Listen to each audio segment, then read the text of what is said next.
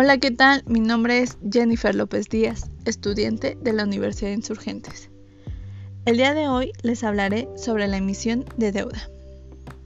En el presente artículo se pretende explicar cómo los instrumentos de deuda constituyen una de las vías más utilizadas de fondeo entre las empresas de alto nivel. El proceso básicamente consiste en emitir títulos en el mercado bursátil, con el compromiso de pagar ya sea en corto o largo plazo una cantidad establecida. La emisión de deuda es una forma de obtener financiamiento por medio de títulos financieros, donde se promete un pago a futuros, estipulando el precio, es decir, se pide dinero emitiendo títulos en forma de deuda. Al ofrecer estos títulos se realiza por la razón de obtener rendimiento, esto es una forma de financiar empresas tanto públicas como privadas. Existen distintos tipos de deuda en diversos plazos y rentabilidades.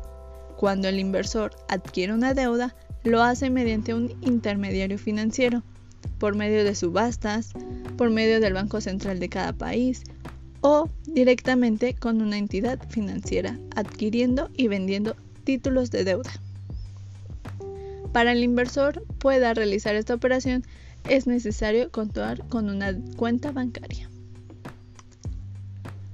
La deuda pública es una herramienta del gobierno para diferir sus gastos en el tiempo y hacer poder cumplir el conjunto de funciones que le son encomendadas. En estas tenemos a los bonos de Estado. Se emiten de 3 a 5 años con inversión de mediano y largo plazo. Las obligaciones del Estado se emiten de 10, 15 y 30 años.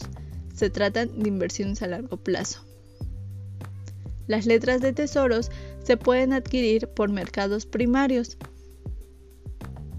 La deuda privada es aquella deuda que se genera cuando una persona pide un préstamo o un crédito, cuando la empresa emite bonos, pagarés, etc.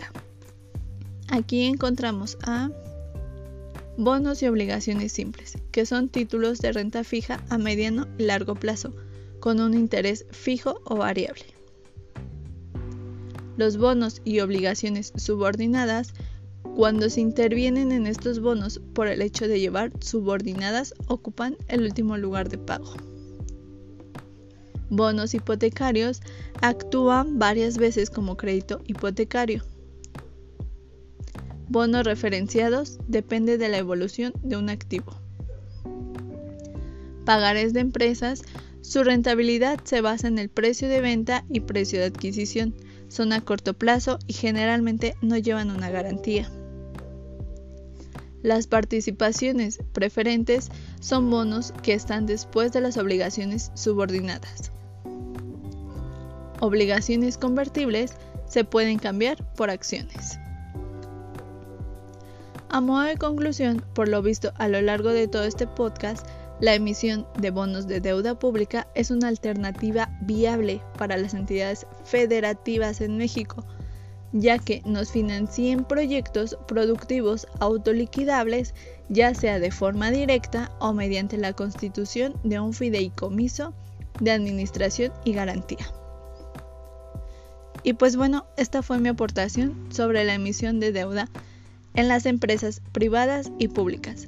Espero sea entendible y se haya obtenido una mejor comprensión acerca del tema. Hasta pronto.